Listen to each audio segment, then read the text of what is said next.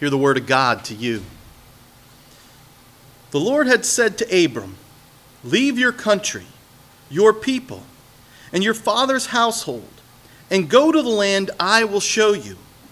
I will make you into a great nation, and I will bless you. I will make your name great, and you will be a blessing. I will bless those who bless you, and whoever curses you, I will curse.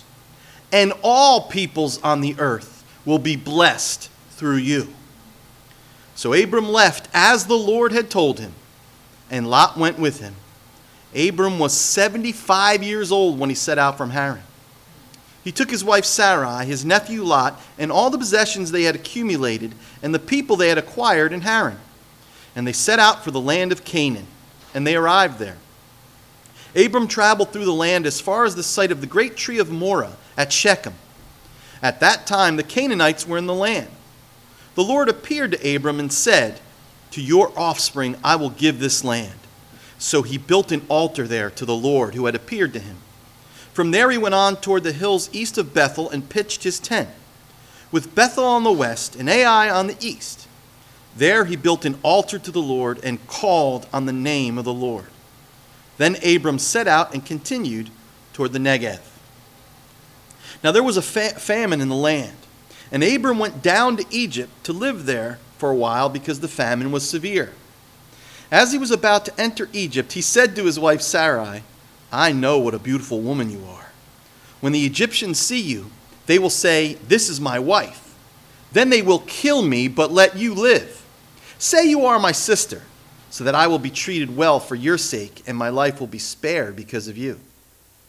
When Abram came to Egypt, the Egyptians saw that she was a very beautiful woman. And when Pharaoh's officials saw her, they praised her to Pharaoh, and she was taken into his palace. He treated Abram well for her sake and Abram acquired sheep and cattle, male and female donkeys, men servants and maid servants, and camels.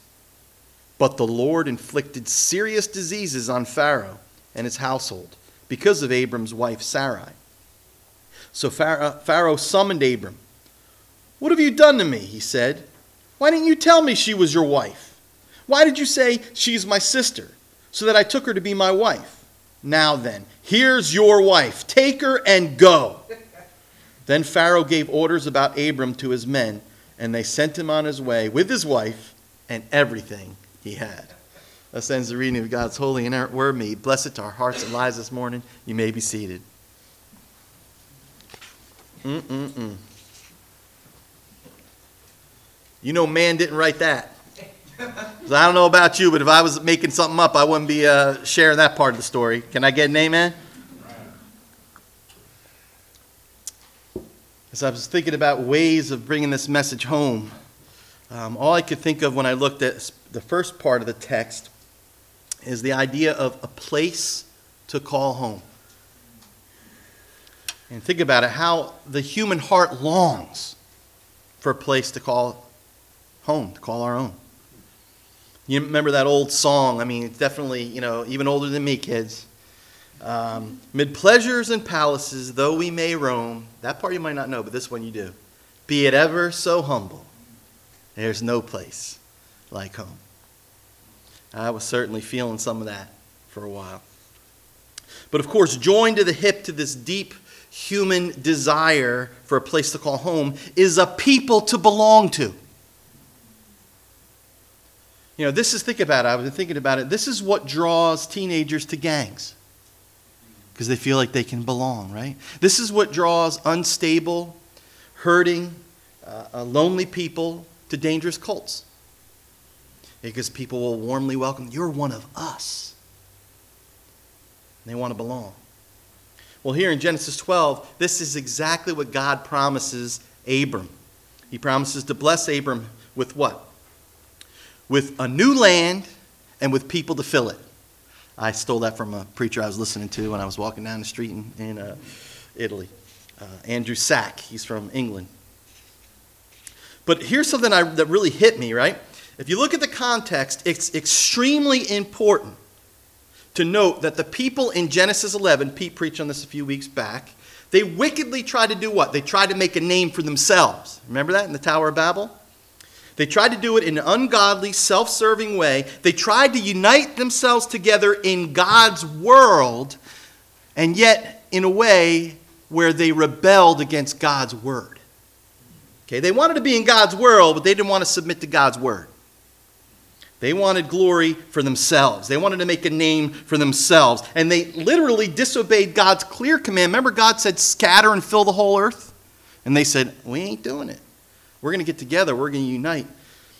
And in many ways, against God.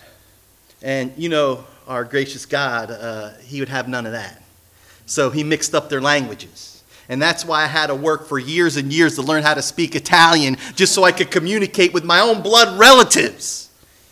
Because the human race, as a human race, we wanted to glorify ourselves rather than the God who loved us and made us and blessed us with this beautiful earth that we have not done a great job in taking good care of in His name.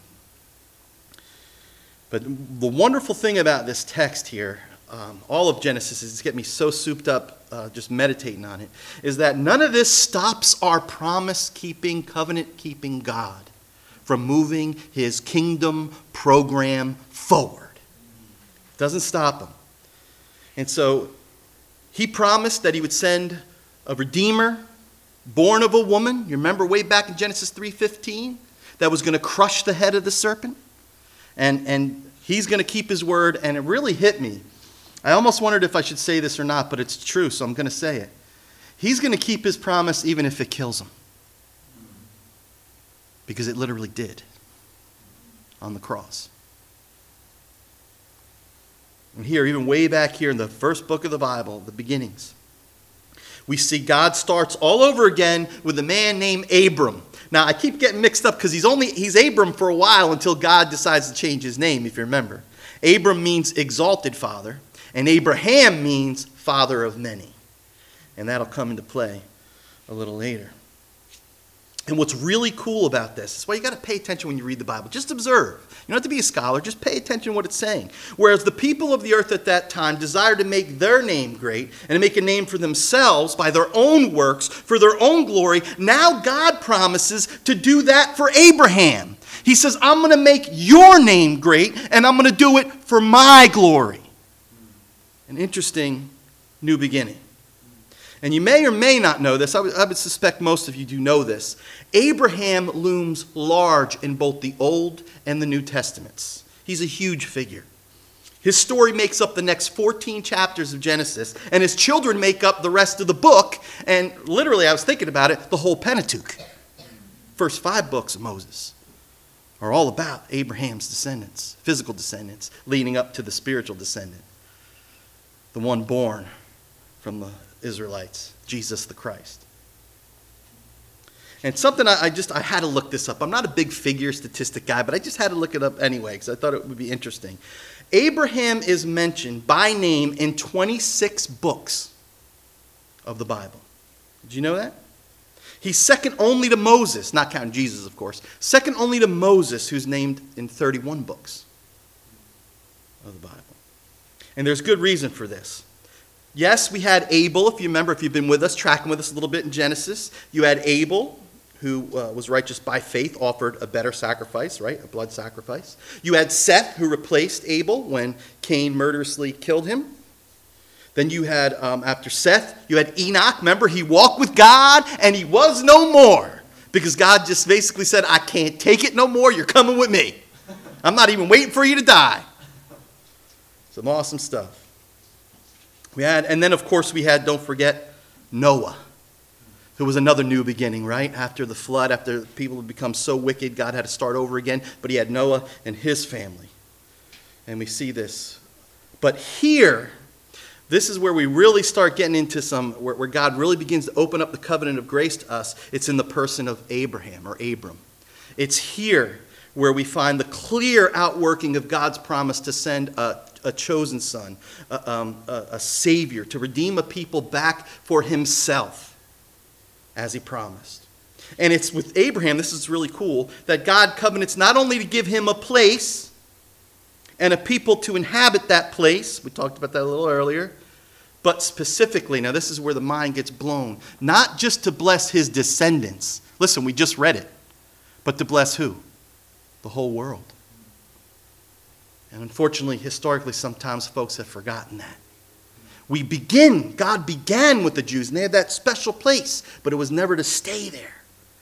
It was to be through the Jews, and specifically through the Messiah, to bless the rest of us, Gentiles. Most of us probably here in this room this morning.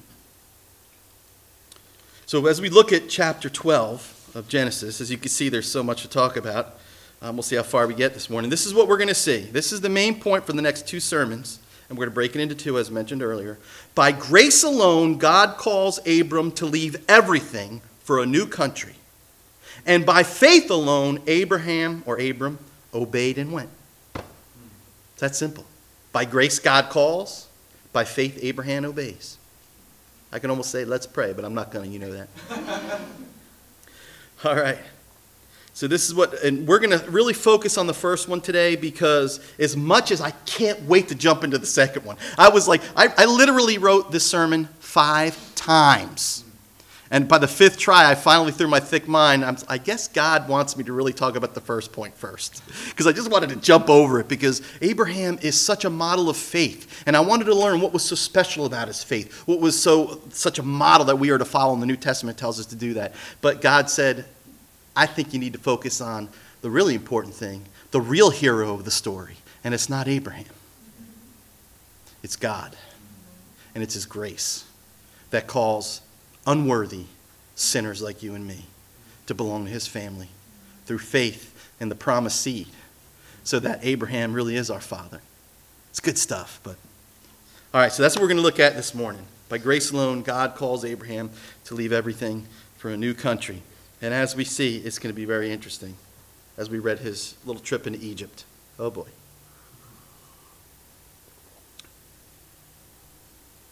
All right, so first thing we're going to see, so I did do some subpoints to make it a little easier for us to understand. First thing we're going to see is that God manifests his grace in Abram's call to begin the walk of faith. So God's grace, in other words, is manifested at the very beginning of Abraham's call. All right, and then we're going to see how he continues to manifest his grace during uh, his continuance of his faith, his walk of faith. Now, the call to Abram, as my dear preaching mentor from England, who's now around 30, 95 years old or so, um, and he's still with us, which is pretty cool. But um, he, he puts it this way God's call to Abraham is a rescue mission. And it's important to see that because the first thing you got to notice in the text is that the Lord speaks to Abraham or Abram. That is to say, listen, the initiative is his. He does the calling. Abraham wasn't looking for God, he wasn't searching for God. You have God going out as a shepherd and looking for his lost sheep in particular, a very important lost sheep in the story of his overarching story of the history of redemption. Look at verse 1. The Lord had said to Abram, that's the word of God, leave your country, your people, and your father's household, and go to the land I will show you. Now, we're going to see next time, especially, that Abraham does respond to the word of God with faith. But what I want you to see this morning is it's a response to God's gracious initiative.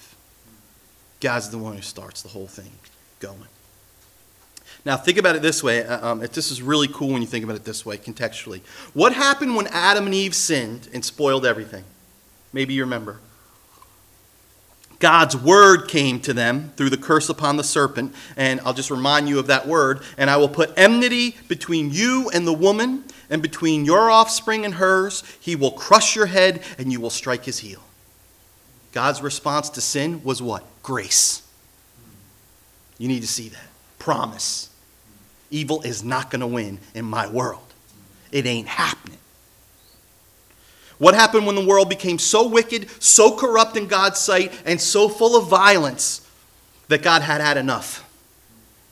And, and they had, he was going to start afresh. Well, we know what happens. God's word comes. And it comes to a man named Noah who found grace warning him of the flood that God was going to send in his just wrath, telling him to build an ark so him and he and his family will be saved and the human race can have a fresh start. Notice the pattern sin, God's word of his grace. Sin, God's word, promising grace, sending deliverance. And now in chapter 12 of Genesis, we have another new beginning. We need to see that. Man rebels. He puts the promise of, that God made of sending a son to redeem his people for himself at risk. And so God starts over again, as I mentioned, with one man, as he did with Seth, as he did with Noah. Now, in his sovereign grace, he begins again with a man named Abram. Lovely comment from commentator Derek Kidner. He points this out. The history of redemption, like that of creation, begins with God speaking. Isn't that cool? It all starts with God said. And I don't know if you know your New Testament well at all, but that's how salvation begins for individuals as well, if you notice that. Um, the Apostle Paul puts it this way, just to summarize for us faith comes from hearing the message, and the message is heard through the word of Christ. So before this is a story of Abram, the man of faith, it's supreme, supremely the story of God and his amazing grace. And it's seen really clear when we discover, discover where Abram was when God first called him. Now, you can look in this chapter, and we don't really know where Abram was before in terms of his spiritual state. And I'll tell you what, you could read the whole book of Genesis and still never find out, you know, what his spiritual state was. So I would hear different uh, preachers mention that he was an idolater, he's this, and I'm like, where'd they get this from? Well, I found out where. If we turn to Joshua, chapter 24, yeah, I didn't think it would be there. But Joshua 24, 2 to 3, this is what we read. Joshua said to all the people, he was reciting this for his fellow Israelites. This is what the Lord, the God of Israel, says.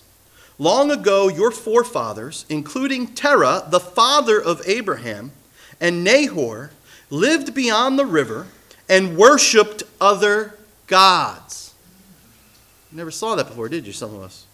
But I took your father Abraham from the land beyond the river and led him throughout Canaan and gave him many descendants. So, in case you never noticed it before, Abram and his family were idolaters before God found them. God called him out of the darkness into his marvelous light. And he did this by his free, unmerited grace and by his unearned, undeserved favor alone. Can I get a witness? And I don't know about you, my brother and my sister in Christ. Isn't that where you were and God found you? an idolater, putting everything else in this world before him, serving other gods. And maybe they weren't statues, maybe they weren't didn't have names, but maybe it was materialism. Maybe it was sexual immorality, maybe it was power. Maybe it was popularity, you like to be liked, and that's your, the God you bowed down to. Maybe for some of us it was just pleasure. That's where I was when God found me. And as I read this, I know that there's hope for me.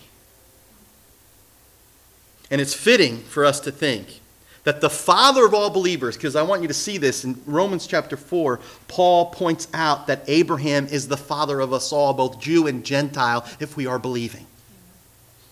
And the father of all believers, it's interesting to see, is, is what? A sinner saved by the amazing grace of God. An idolater turned into a worshiper of the one true God of heaven and earth. In other words, he's someone who was lost and now is found. He could sing Amazing Grace. And I think it's important to see how he did it. How did he do it? He did it through the power of his word. The gospel preached ahead of time to Abraham. Now, some of you say, whoa, whoa, whoa, whoa, Pastor. I know you want to get there. But how, how are you finding in this text the gospel preached ahead to Abraham? I know it might sound a little far fetched, but I actually unabashedly stole this from a guy named the Apostle Paul, found in Galatians chapter 3, verse 8. He says this The scripture foresaw that God would justify the Gentiles by faith. Now listen, and announced the gospel in advance to Abraham. And here it is all nations will be blessed through you. That's what the Old Testament scripture says. Paul's just repeating it. Now, we know that that specific word of God spoken to Abraham was actually the gospel promise. It was the promise that not just people from his physical descendants, but all nations who have faith in Christ, the seed of Abraham, would belong to Abraham. You know, I remember when I first heard this, I was a young believer, and it literally made my mind do the whole. You know, God promises in this text and in other texts throughout Genesis, actually, He says, I will make your descendants more than the stars in the sky. I'll make them more numerous than the sand, the, the, grains of sand on the shore. And if you could count them, that's how you'd be able to count your descendants. And the mind blowing thing is, I always, sometimes I would wonder, especially when I was younger, when is God going to come and just clean house in this place? This place is so wicked, the things we do against Him, the things we do against one another, what's He waiting on? And then one day this was pointed out to me. He promised more stars the descendants of Abraham would be more than the stars in the sky, and more than, and that's why the waves are still rolling, brothers and sisters. That's why the time hasn't come yet, because God is going to make sure his very last elect is saved before that time comes. And Jesus says, It's time. And I know I'm encouraged that he's not coming yet because I know there are family, there are friends, there are neighbors that don't know Jesus yet, and, and I don't want to see them judged. I want more time. I want them to have time to repent, and I hope it will happen soon. So it's an incredible thing when you think about it. Now, we'll get into more specifics of that particular aspect because it's all throughout the next 14 chapters, and I don't want to preach it all in, in the first sermon. But for now, I just want to focus on something that, that faith comes through the hearing of the word of Christ. And notice God's word, and this is so important in our Christian lives, listen, literally. Notice that God's word is all about what God promises to do. Now, it doesn't mean, you know, throughout the Bible we have to respond to God's promises. We need to have faith. God calls us to do all kinds of stuff. But ultimately, what really sets us free is our salvation is not dependent on what we do, it's dependent on God's promise and the veracity of his promise. Notice, uh, someone pointed this out to me, um, again, because I'm not a big statistics guy, but notice God says five times in the space of verses 1 to 3 I will, I will, I will, I will, I will. It's all about what God's going to do. And I don't know about you, but that's freeing. It's this very promise given to Abraham that God's people will constantly remind God of when, when God has had just about enough of his people's sin, just about enough of their unfaithfulness, and he gets angry and he starts to show his just wrath throughout the scriptures of the Old Testament. You will notice God's people, and I think of when Moses did this too, will remind him of what he promised because they know they deserve punishment. And 2 Kings 13:23, just give you one example out of many um, just so we see this. This was during the time of Elisha's death. And this is what we read in 2 Kings 13 23. Listen, it's important. But the Lord was gracious to them and had compassion and showed concern for them because of his covenant with Abraham, Isaac, and Jacob. To this day, he has been unwilling to destroy them or banish them from his presence. Why?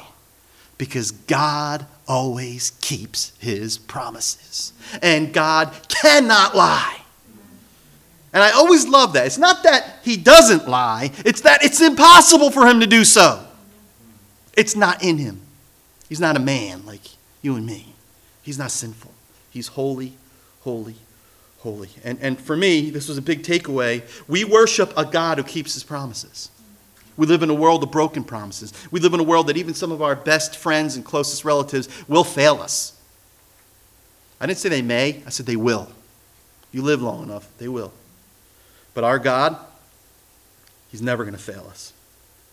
And that means we should worship Him with reverence and in awe. He's not a guy to say, yeah, the guy upstairs. I hate that. Who in the world are you talking about?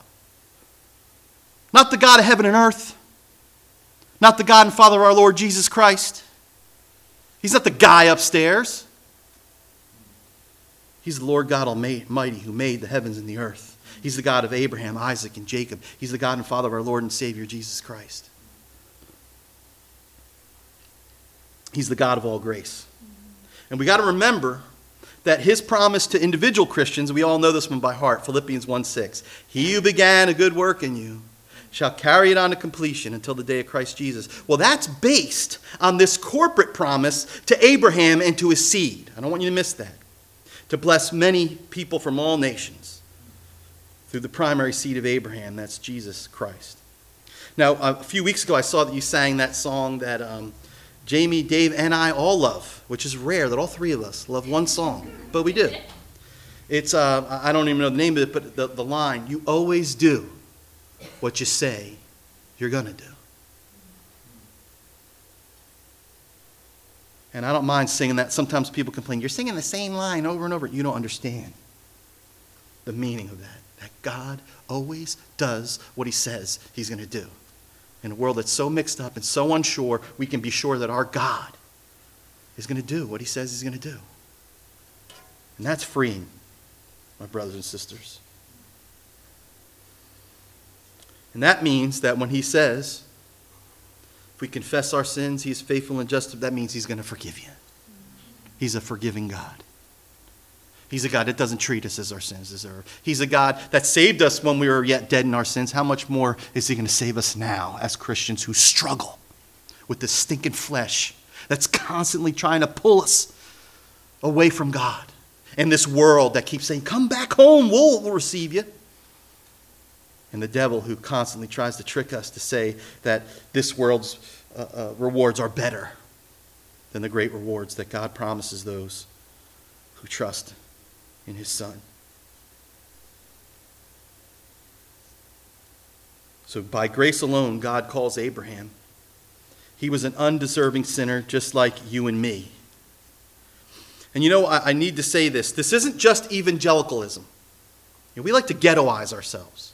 It's not even just Calvinism or even unique to Paul. Some people, well, that's Pauline, uh, uh, Paul's theology. No, my brothers and sisters, let me tell you this. The fact that we're saved by grace alone is Christianity. I don't care what color, stripe, denomination. That's if you don't believe that, you got to go back to the Bible. You got to go back to the truth. Because listen, this, this was a big mind blower for me too.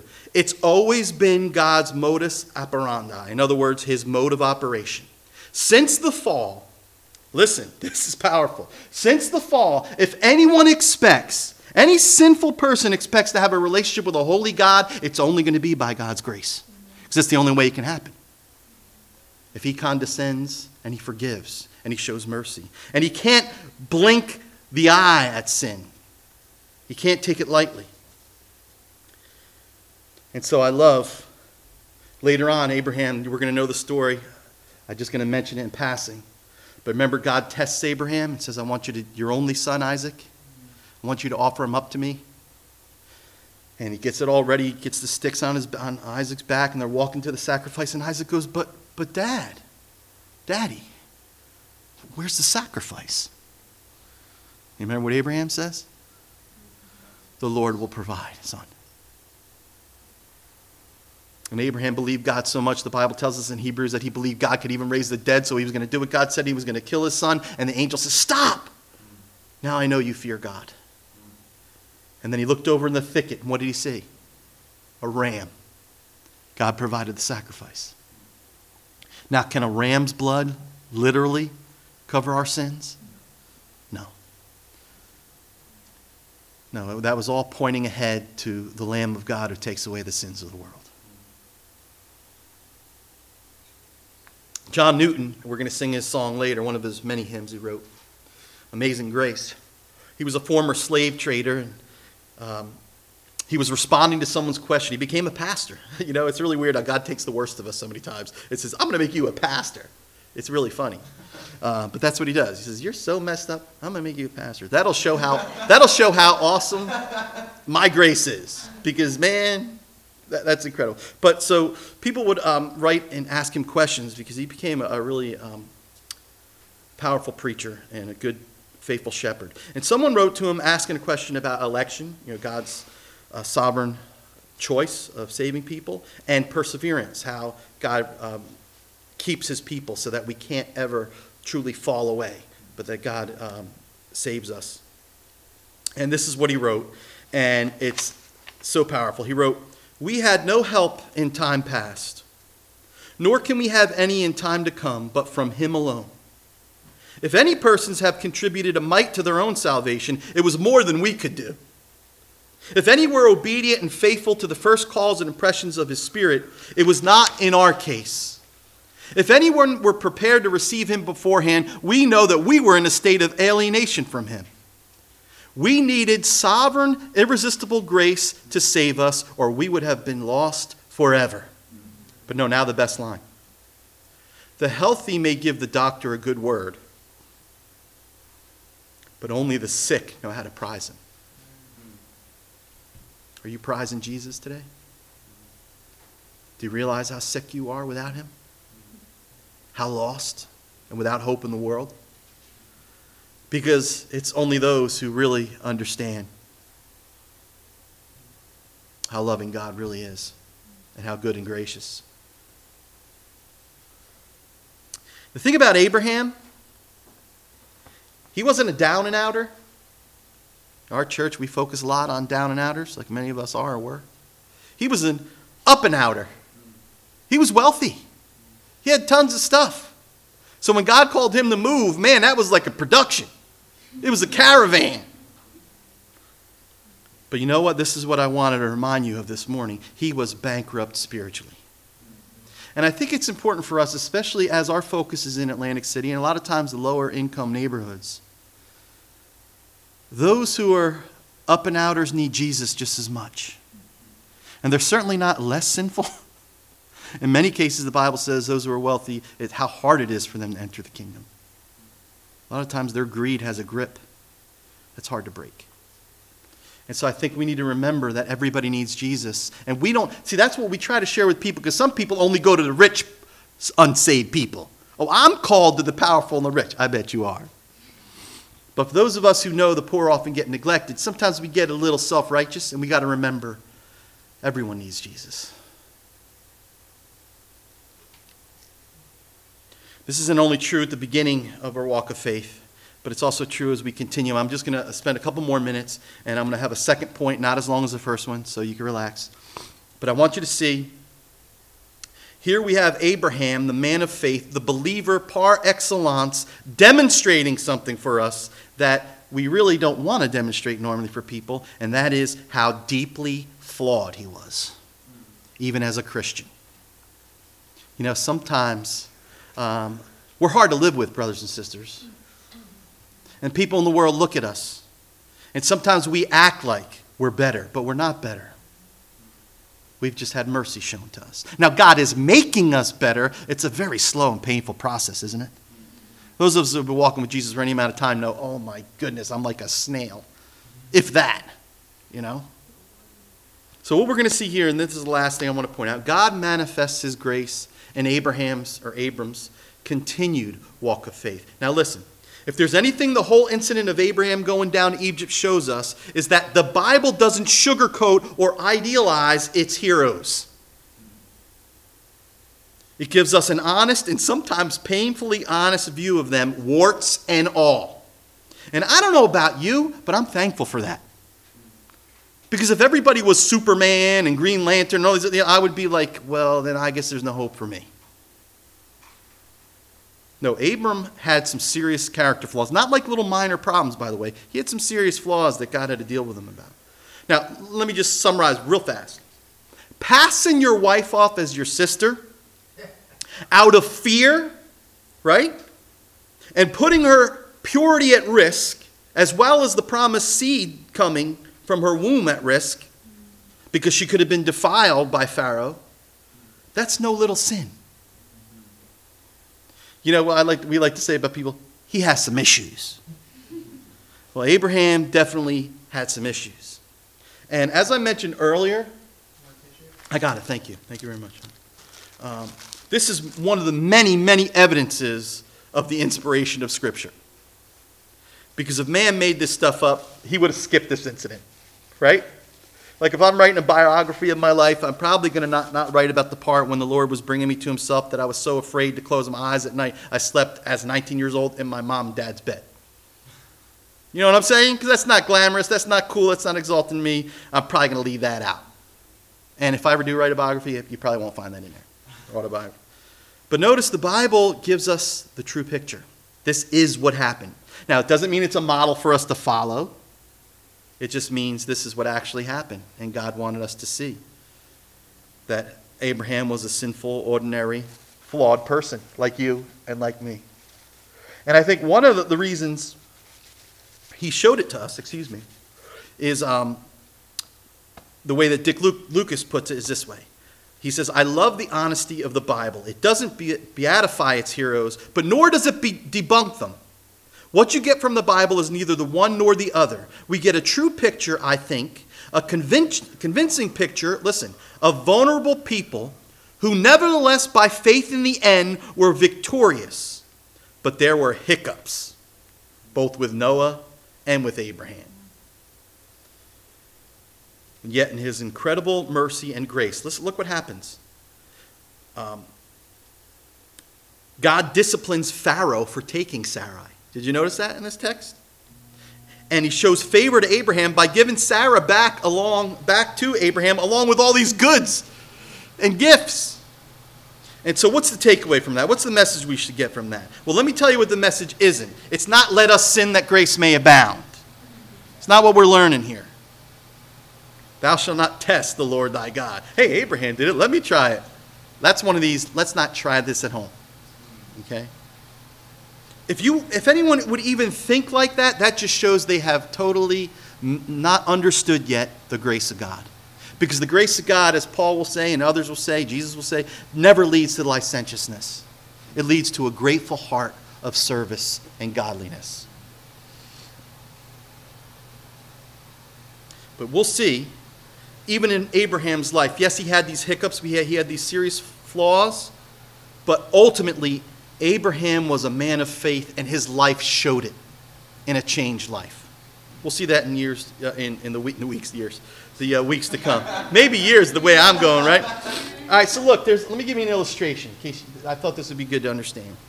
So it's like trapeze artists in the old days. You know, they would fly, man in the flying trapeze. They'd have these great nets because as much as they had faith, they knew they could make some human errors sometimes and fall. So the net is like grace. So if we fall, it catches us, and no harm is done to us, right? So imagine the Christian life like you being on a trapeze. Now, what would you say if you see a person just laying in the net all the time? They never get up, they're just laying back all the time. A- after a certain point, I would say, I don't even think you're a trapeze artist. You with me? It's the same thing with the Christian walk. Yes, we fall, we land on the net maybe tons of times. But what's the difference between a true believer and someone who's not? We're always going to get picked back up and we're going to get back on that trapeze. That's the difference. So there's this catechism that my buddy Joe Beck wrote. Uh, he was kind of kidding. Um, he, he said that whenever I write this for church, for some reason they don't want to um, say it as their uh, uh, confession of sins. So I'm going to read it to you. It's a little catechism. This, this is the way it goes. Leader, what do you all do? People, we do bad things. Leader, well, what you to do? People, we're to try to stop. Leader, how you to do it? People, by the grace of God. Leader, and what if you don't? People, God's grace forgives all. Leader, does that mean you don't try? By no means, fam. Leader, leader, good talk. People, people, good talk. That's New City way, isn't it? That's New City, I'm telling you. A couple more things and I will close, but I, I want to say this. I think it's important. C.S. Lewis, The Voyage of the Dawn Treader, my buddy Eustace, who was one rotten brat until Aslan totally changed him from the inside out. And this is a wonderful editorial comment by C.S. Lewis that I'm not going to speak for you, but man, is this me. C.S. Lewis writes this about Eustace.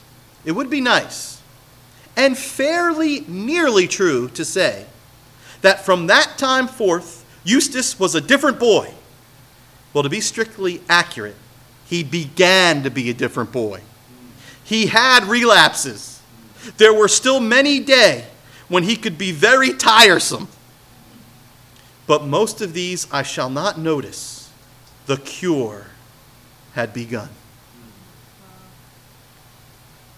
That's God's verdict on Abraham. And I'll tell you why. When we look at Hebrews 11, it's all about his faith, right?